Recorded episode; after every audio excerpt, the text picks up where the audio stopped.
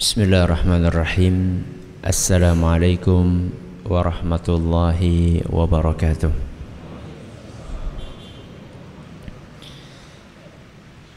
الحمد لله رب العالمين وبه نستعين على أمور الدنيا والدين وصلى الله على نبينا محمد وعلى آله وصحبه أجمعين أما بعد Kita panjatkan puja dan puji syukur kehadirat Allah Tabaraka wa Ta'ala. Pada kesempatan malam yang berbahagia kali ini Kita kembali diberi kekuatan, kesehatan, hidayah serta taufik dari Allah Jalla wa Ala. Sehingga kita bisa kembali menghadiri pengajian rutin malam Sabtu di Masjid Jenderal Sudirman Purwokerto ini kita berharap semoga Allah tabaraka wa taala berkenan untuk melimpahkan kepada kita semuanya ilmu yang bermanfaat sehingga bisa kita amalkan sebagai bekal untuk menghadap kepada Allah Jalla wa ala. Allahumma amin. Salam dan salam semoga senantiasa tercurahkan kepada junjungan kita Nabi besar Muhammad sallallahu alaihi wasallam kepada para sahabatnya, keluarganya dan umatnya yang setia mengikuti tuntunannya hingga di akhir nanti. Para hadirin dan hadirat sekalian yang kami hormati dan juga segenap pendengar radio Insani 102.2 FM di Purwokerto, Purbalingga, Banyumas, Cilacap, Banjarnegara dan sekitarnya dan juga para pemirsa Yufi TV yang semoga senantiasa dirahmati oleh Allah tabaraka wa taala. Pada dua pertemuan yang lalu kita sudah membahas beberapa adab salam. Sampai adab nomor berapa? Lima. Berarti malam hari ini kita akan memasuki adab nomor enam. Dan adab nomor 6 ini termasuk sebuah masalah yang cukup sensitif. Dan kalau tidak berhati-hati dikhawatirkan akan menimbulkan kesalahpahaman yang efeknya kurang baik dalam kehidupan bermasyarakat. Yaitu aturan salam dengan non muslim. Aturan salam dengan non muslim. Kita harus yakin bahwa ajaran Islam itu sudah membahas seluruh permasalahan termasuk kaitannya hubungan dengan non muslim akan tetapi karena ketidaktahuan banyak orang tentang ajaran Islam tersebut akhirnya muncullah dua kubu pemahaman yang bertolak belakang. Yang satunya terlalu berlebih-lebihan, yang satunya terlalu bermudah-mudahan.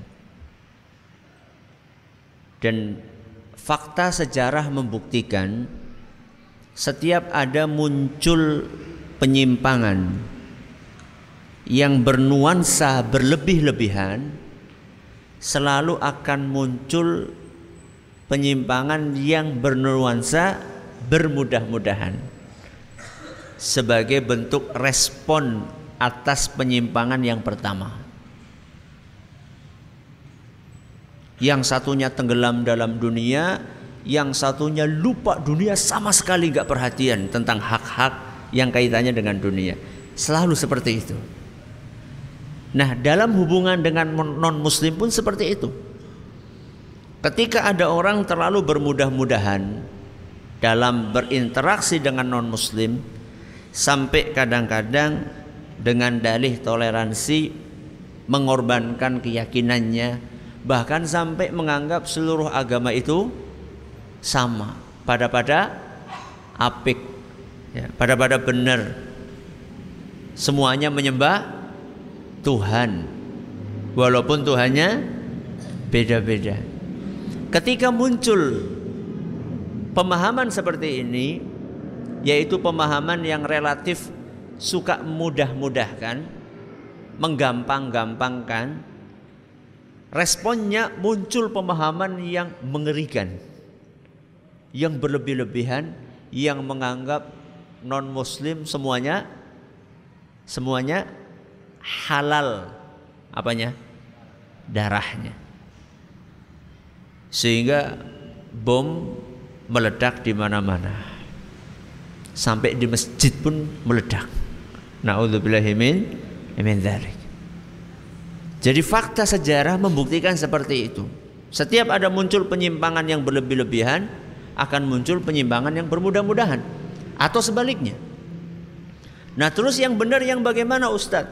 Yang benar mengikuti firman Allah Subhanahu wa taala, "Wa kadzalika ja'alnakum ummatan wasata." Kami itu kata Allah Firman Allah Azza wa Jal telah menjadikan kalian umat Islam umat yang pertengahan ekstrim ya enggak, ekstrim kanan enggak, ekstrim kiri juga enggak, di tengah umat Islam. Berarti kalau di mana-mana kita jalannya di tengah, jangan kalau di jalan jangan di tengah. kalau di jalan di pinggir. Maksudnya di tengah itu apa Ustaz? Di tengah itu maksudnya apa yang disebutkan oleh dalil dan dalilnya sohe, itulah jalan pertengahan.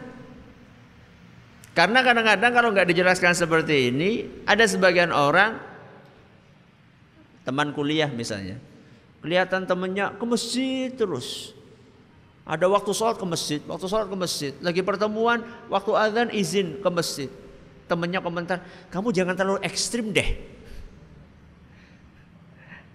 Lu menjalankan ajaran Islam sholat lima waktu dikatakan apa?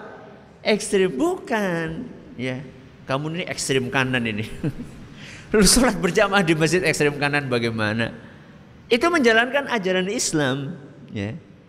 Jadi jalan tengah maksudnya itu bukan mem, bukan berarti jalan tengah itu tidak memihak kepada kebenaran juga tidak memihak kepada kebatilan. Jadi abstain kalau kayak gitu. Bukan itu jalan tengah. Jalan tengah itu maksudnya adalah menjalankan Islam sesuai dengan aturan yang sudah digariskan oleh Allah dan Rasulnya SAW. Itu maksud jalan tengah. Dan setiap aturan yang digariskan oleh Allah dan Rasulnya Sallallahu Alaihi Wasallam mesti benar. Tidak mungkin apa? Salah. Kenapa Ustadz? Kita punya keyakinan seperti itu. Karena itu sumbernya dari zat yang maha benar. Siapakah? Dia Allah subhanahu wa ta'ala. Dan ini prinsip. ya.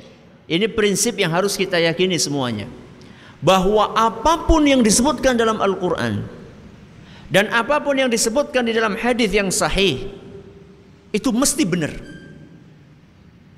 Dan ini prinsip kita sebagai umat Islam. Kalau nggak punya prinsip seperti ini, biasanya nanti praktek beragamanya itu uh, goyang kanan, goyang, goyang kiri. Ini harus kita yakini. Kenapa? Karena kita meyakini bahwasannya Al-Quran dan hadis Nabi SAW itulah wahyu. Wahyu yang bersumber dari Allah dan salah satu nama Allah itu adalah Al-Haq. Al-Haq itu artinya yang maha benar. Jadi setiap apa yang disampaikan oleh Allah baik secara langsung di dalam Al-Quran maupun melalui lisan Nabi SAW mesti benar dan mesti maslahat Mesti. Sedangkan yang menyelisih itu pasti keli, keliru. Nah sekarang masalah aturan salam dengan non muslim itu sudah dibahas oleh Nabi kita Shallallahu Alaihi Wasallam sejak zaman dulu kala. Karena Rasulullah Shallallahu Alaihi Wasallam beliau juga berinteraksi dengan non Muslim di Mekah berinteraksi dengan siapa? Orang-orang musyrikin, para penyembah berhala. Di Madinah sama siapa? Orang-orang ahlul kitab. Ya, orang-orang Yahudi, ya. Jadi Nabi SAW masalah berinteraksi dengan Muslim itu bukan sesuatu yang baru. Itu sesuatu yang pernah dialami sama Nabi Wasallam. Terus bagaimana Ustadz aturan yang digariskan oleh beliau? Secara garis besar masalah ini dibagi menjadi dua. Yang pertama hukum memulai salam terhadap orang Yahudi. Yang kedua uh, Yahudi dan Nasrani dan non Muslim. Yang kedua hukum menjawab. Dua masalah. Yang pertama adalah mulai mengucapkan salam, ketemu sama mereka, apakah diperbolehkan kita mengucapkan assalamualaikum warahmatullahi wabarakatuh? Kemudian masalah yang kedua, kalau mereka yang salam sama kita assalamualaikum warahmatullahi wabarakatuh, apakah perlu kita jawab? Dan kalau kita jawab, bagaimana jawabannya? Dua masalah. Berapa masalah? Dua. Yang pertama, apa hukumnya kita mengawali salam kepada mereka? Mari kita kembalikan kepada sabda Nabi SAW. Bagaimana beliau mengajarkan kepada kita. Di dalam sebuah hadis yang diriwayatkan oleh Imam Muslim, hadis yang sahih. Beliau sallallahu alaihi wasallam bersabda, "La tabda'ul yahuda walan nasara bisalam." Jangan Jangan apa? Jangan memulai salam kepada orang Yahudi dan Nasrani. Jangan la.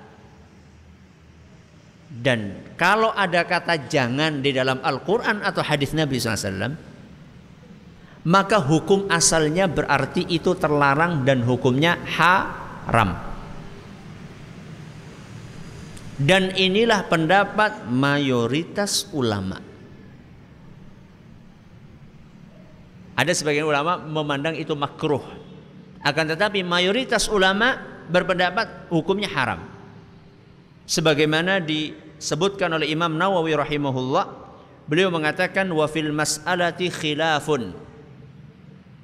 Dalam masalah ini yakni mengucapkan salam kepada non muslim ada perbedaan pendapat di antara para ulama.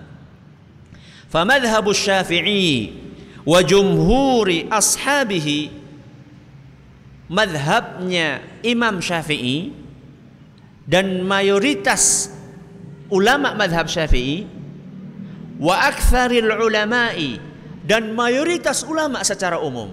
Jadi beliau katakan madhabnya Imam Syafi'i, ulama Syafi'iyah kebanyakan dan mayoritas ulama annahu la yajuzu lil muslimi an yabtadi'a kafiran bisalam. Tidak boleh hukumnya untuk mengawali salam kepada orang kafir. Tidak bolehnya seperti apa, seperti apa kata beliau tidak bolehnya menunjukkan bahwa tidak boleh ini hukumnya haram. Berarti kalau kita ketemu sama orang kafir, sama orang non muslim, pertama kali kita ketemu dilarang di dalam agama kita untuk mengawali mengucapkan assalamualaikum apalagi Assalamualaikum warahmatullah apalagi Assalamualaikum warahmatullahi wabarakatuh. Lah terus nek ketemu gimana Ustaz? Itu teman satu kantor saya. Itu tetangga saya. Masa ketemu diem saja? Kita katakan para ulama kita sudah menjelaskan itu di antaranya dalam kitab Al-Adab Syar'iyyah karya Imam Ibn Muflih dan juga kitab Al-Adhkar karya Imam Nawawi. Mereka telah menjelaskan kalau memang diperlukan untuk menyapa, silahkan menyapa kalau ada maslahatnya dengan sapaan-sapaan selain Assalamualaikum. Apa berarti? Ya tergantung. Kalau pagi hari ya selamat pagi. Kalau siang hari ya selamat siang. Kalau malam hari ya good night. Boleh tidak apa-apa. Ya. Atau dengan sapaan-sapaan yang lainnya, apa kabar Pak? Baik. Gimana kabarnya hari ini? Semoga sehat. Tidak apa-apa. Ya. Jadi jangan dipikir setelah kita mendengar hadis Nabi SAW tadi kalau kita ketemu dengan orang non Muslim kita harus bersikap membisu. ketemu diem aja. Kita ini menang-menangan apa sih jene? boleh yang lainnya, ungkapan-ungkapan sapaan yang lain boleh. Cuman kalau salam memang Nabi kita Shallallahu Alaihi Wasallam dalam hadis yang saya bacakan tadi melarang kita untuk seperti itu. Sudah, berarti hukum asalnya tidak boleh. Nah, timbul masalah. Mimpin rapat di kantor ada yang muslim dan ada yang non muslim. Membuka rapat gimana coba? Buka rapatnya gimana? Masa uh, selamat pagi bapak-bapak. Padahal di situ ada ada muslimnya. Mengucapkan assalamualaikum di situ ada non muslim. Si kepriwen jajan. Ternyata masalah itu sudah dibahas oleh ulama kita. Dan nanti insya Allah kita akan jelaskan di akhir pembahasan tentang salam bahwa kita para ulama itu kaya. Kaya maksudnya apa? Pembahasannya itu lengkap sekali. Cuman karena kita nggak nggak nggak mau baca. Sudah nggak mau baca, nggak mau hadir pengajian pula. Ya. Makanya banyak kita nggak tahu. Imam Nawawi mengatakan para ulama telah berijma. Berarti sudah satu kata bahwa kalau di suatu majelis bercampur antara muslim dan non muslim maka diperbolehkan untuk mengucapkan salam. Kalau di majelis koktail. Ada yang muslim dan ada yang non muslim. Bercampur di situ. Diperbolehkan berdasarkan ijma para ulama. Tidak ada perbedaan pendapat sebagaimana dinukil oleh Imam Nawawi rahimahullah. Berarti kalau memimpin rapat gimana Ustaz? Enggak apa-apa. Assalamualaikum warahmatullahi wabarakatuh. Ustaz, itu kan ijma. Dalilnya mana Ustaz? Dalilnya ada. Ulama itu nggak mungkin ijma kalau nggak pakai dalil. Dalilnya sebuah hadis yang diriwayatkan oleh Imam Bukhari dan Muslim. Sahih hadisnya. Sebuah hadis yang diriwayatkan oleh Imam Bukhari dan Muslim. Kisah yang dituturkan oleh Usamah ibnu Zaid rahimahullah eh, radhiyallahu anhu radhiyallahu anhuma.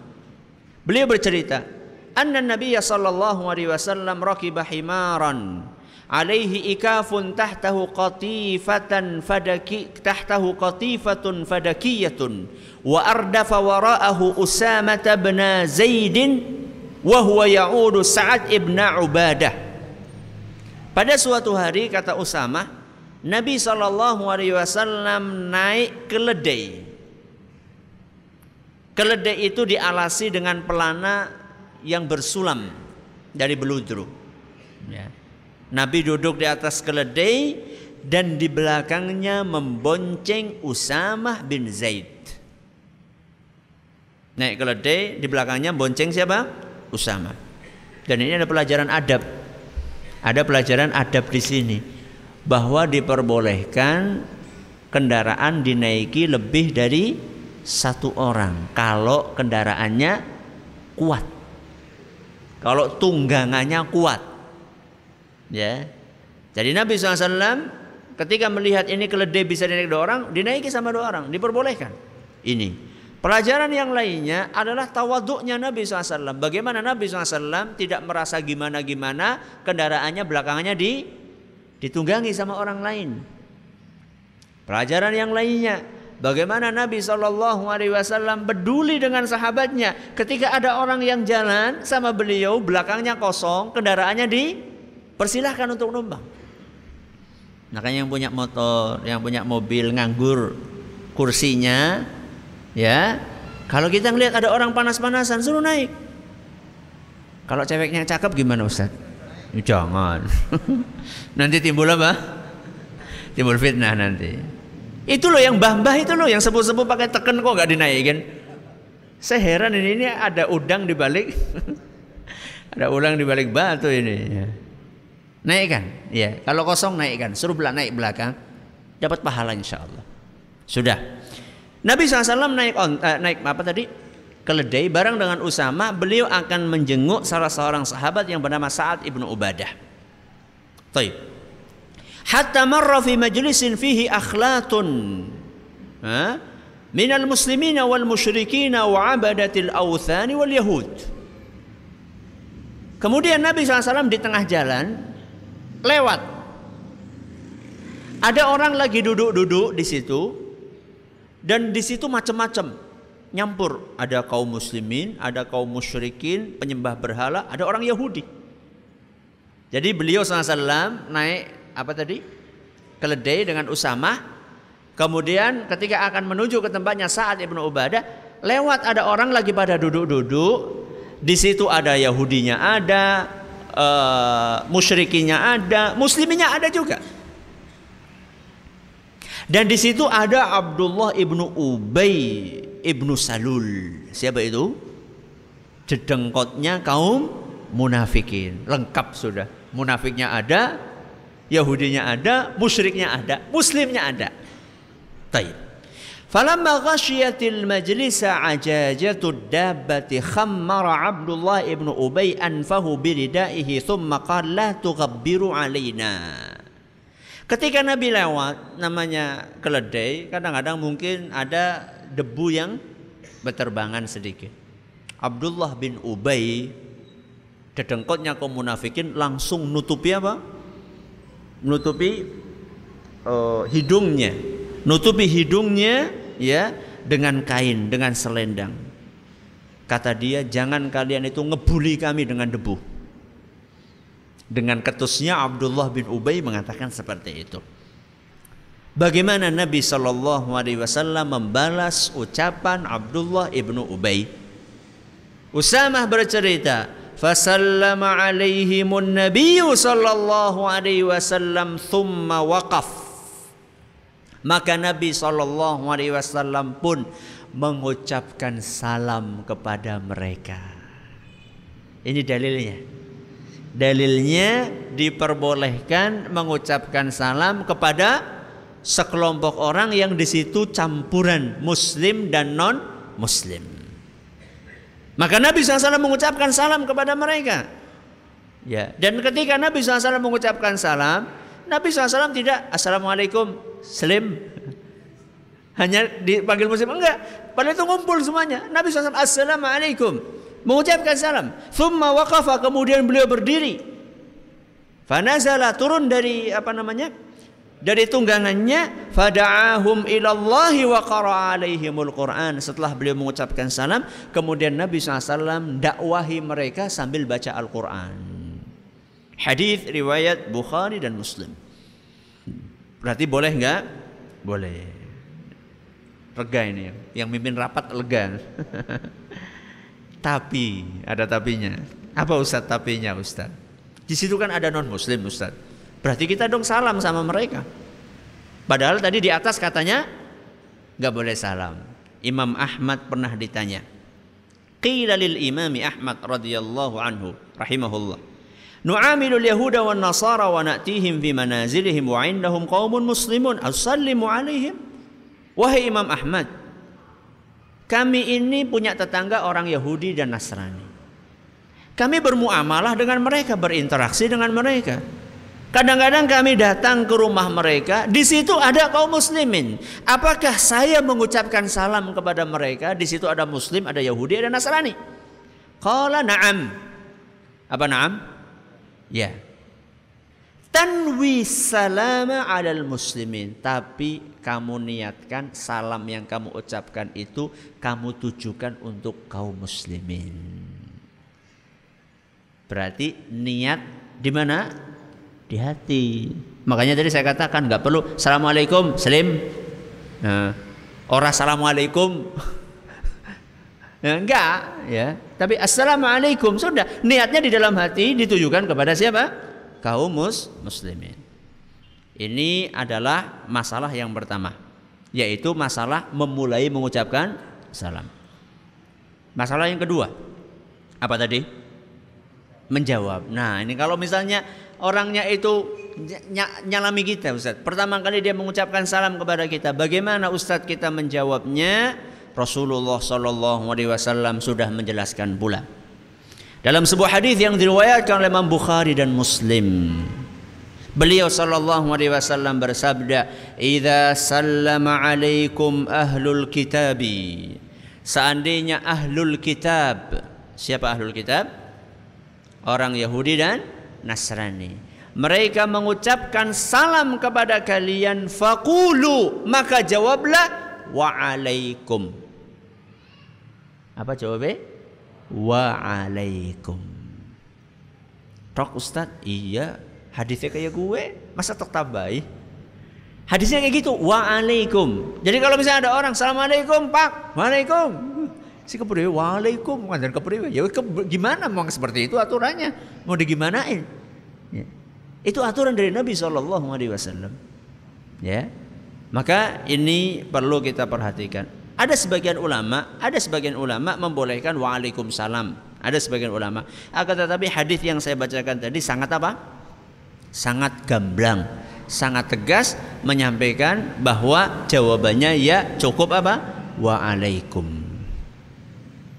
Kok kayaknya manjan kepriwe anurung biasa. Mulane mulane dibiasakan men biasa gitu loh.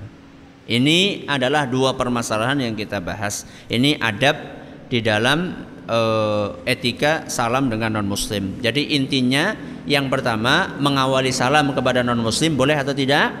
Tidak boleh. Tidak boleh. Kecuali kalau non muslimnya di situ campur dengan siapa? Muslim, maka kita tetap salam seperti biasa, cuman diniatkan ditujukan kepada siapa? Kepada muslim.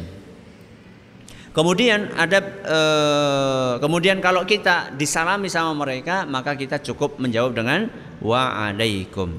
Itu adab yang keenam. Yang ketujuh. Di antara adab salam yang diajarkan dalam agama kita adalah disunnahkan untuk mengucapkan salam sebelum masuk rumah.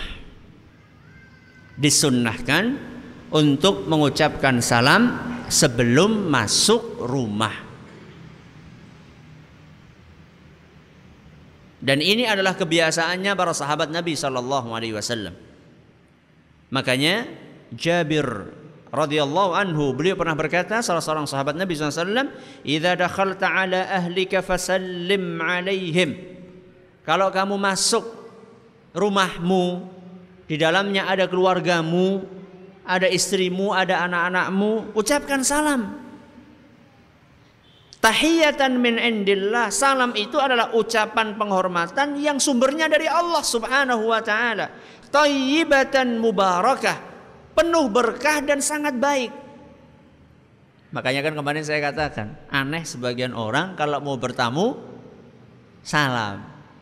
Kalau mau masuk rumahnya orang lain, salam. Masuk rumahnya orang masuk rumahnya sendiri, tidak salam. Kan rumah dewek iki. Bukan masalah umah dewek. Salam itu kan do doa.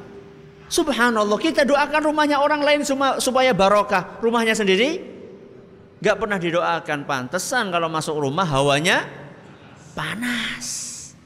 Masuk rumahnya orang lain hawanya dingin karena didoakan. Nunggu maya wong liya bisa betah berjam-jam nunggu maya dewek kurgo mangan karo turu terus lunga maning. Karena nggak pernah didoain. Istrinya juga sama, anak-anaknya apalagi nggak pernah dicontohin yang baik sama orang tuanya. Manfaatnya apa Ustaz mengucapkan salam? Tadi doa. Kemudian Nabi SAW menyebutkan dalam sebuah hadis yang diriwayatkan oleh Imam Abu Dawud dan hadis ini sanatnya dinilai sahih oleh Imam Al Hakim. Ya, Nabi SAW menyebutkan thalathatun kulluhum dhaminun ala Allah azza wa jal. Kita lanjutkan habis adzan insyaallah. Alhamdulillah rabbil alamin wassalatu wassalamu ala nabiyina Muhammadin wa ala alihi wa sahbihi ajmain wa ba'd. Manfaat dari salam ketika kita masuk rumah sebagaimana yang tadi kita awali hadisnya adalah sabda Nabi SAW Thalathatun kulluhum dhaminun ala Allah Azza wa Jal ada tiga manusia, ada tiga orang yang ditanggung oleh Allah Subhanahu wa taala. Kata-kata di situnya ditanggung. Ditanggung ini kan kalimat yang sifatnya masih umum. Ditanggung apanya? Semuanya. Ditanggung rizkinya, ditanggung keamanannya, ditanggung keselamatannya, ditanggung keberkahannya, ditanggung semuanya ditanggung sama Allah Subhanahu wa taala. Ada tiga orang yang bakalan ditanggung sama Allah Subhanahu wa taala. Salah satu di antara tiga orang itu wa rajulun dakhala baitahu bisalam. Salah satu di antara tiga orang itu adalah seseorang yang masuk ke rumahnya dengan salam. Masuk ke rumahnya, lihat. Di sini Nabi nggak mengatakan masuk ke rumah orang lain. Nabi SAW mengatakan masuk ke rumahnya dengan salam. Ditanggung sama Allah Subhanahu wa taala. Apanya Ustadz? Ya keamanannya, ya kenyamanannya, ya rizkinya. Jadi nyung bludas-bludus mlebu omah salam rezekine semene bae Ustaz. Kerja apa ora? Ustaz saya sudah salam Ustaz, tapi tadi malam kemalingan, dikunci apa ora omahe? Jadi bukan hanya sekedar kita salam, kita harus ikhtiar untuk keamanan dikunci. Rizki bekerja. Ya, itu harus. Dalam agama kita itu tidak mengenal istilah ya wis lah pasrah baik orang kerja. Ya mangsane udah duit ya udah duit. Bukan seperti itu agama kita. Kita disuruh berusaha ikhtiar. Masalah hasil nanti kita minta sama Allah Subhanahu wa taala untuk memberikan yang terbaik. Sudah. Nah sekarang kasus gini Ustaz. Kalau kita mau masuk rumah ternyata rumah kita kosong Ustaz. Nggak ada orangnya istri istri istri lagi pergi, anak-anak lagi pada sekolah, istri lagi pengajian apa ke pasar anak sekolah, kita pulang nggak ada orang di rumah Ustaz. Kita salam apa enggak Ustaz? Salam enggak? Si disalami siapa? Kita tetap salam. Tetap salam. Kenapa Ustaz? Karena di dalam Al-Qur'an surat An-Nur ayat 61. Surat An-Nur ayat 61. Allah Subhanahu wa taala berfirman. Dalam surat An-Nur ayat 61 Allah Subhanahu wa taala berfirman fa idza dakhaltum buyutan. Kalau kalian masuk ke suatu rumah fasallimu ala anfusikum. Ucapkanlah salam kepada diri kalian sendiri. Tahiyatan min indillahi mubarakatan tayyibah. Dengan salam yang penuh berkah dan baik dari sisi Allah azza wajalla jadi kita ketika nggak ada orang nggak apa-apa salam. Terus buat siapa Ustaz? Buat kita sendiri. Assalamualaikum kembalinya kepada kita. Kalau nggak ada orang di rumah terus ada yang jawab gimana Ustaz? Ya kebenaran mau karena teni. ya mungkin makhluk lain. Ustaz berarti ada jinnya. Ya mungkin saja. Tapi kan jawab salam berarti kan pertanda jinnya jin apik nggak ganggu ya. Ya mudah-mudahan enggak lah. Nanti malah nggak bisa tidur. Ya. Tetap jadi kalau misalnya yang kos-kosan ya ya mahasiswa masih ngekos nggak ada orang assalamualaikum. Ya. Terus masa ucapannya sama Ustaz assalamualaikum warahmatullahi wabarakatuh. Salah seorang sahabat Nabi SAW namanya Ibnu Umar radhiyallahu anhu beliau mengajarkan kata beliau ada redaksi khusus. Ada redaksi salam khusus untuk uh, masuk rumah yang nggak ada orangnya. Redaksinya kayak uh, potongan dalam tasyahud kita sholat. Assalamu alayna wa ala ibadillahis solihin. Apal ya? Apal. Itu kan potongan dari tasyahud kita. Setelah kita assalamu alayka ayuhan nabiyyu wa rahmatullahi wabarakatuh. Terus assalamu alayna wa ala ibadillahis salihin. Artinya apa? Assalamu alayna. Keselamatan semoga terlimpahkan kepada kami. Wa ala ibadillahis salihin dan kepada seluruh hamba Allah yang soleh. Ya, seluruh hamba Allah yang soleh kata sebagian ulama baik itu yang di bumi maupun yang di langit. Yang di bumi siapa? Manusia dan jin. Jin ada yang soleh, ada. Dalam surat Al-Jin Allah menjelaskan perkataan orang-orang eh, kaum jin, wa anna minna salihuna. Ya, ada di antara kami yang soleh kata jin. Jadi sama kayak manusia ada yang baik ada yang jelek, jin juga ada yang baik ada yang jelek. Yang jelek itulah yang namanya se setan. Bapaknya setan namanya iblis bukan belis namanya iblis itu uh, apanya nenek moyangnya ya nenek moyangnya setan ini adab dua adab yang bisa kita pelajari pada malam hari ini Semoga pada pertemuan yang akan datang bisa kita lanjutkan. Terima kasih atas perhatiannya. Mohon atas segala kurangnya. Kita tutup dengan membaca Subhanakallahumma wa bihamdika asyhadu an la ilaha illa anta astaghfiruka wa atubu ilaik. Assalamualaikum warahmatullahi wabarakatuh.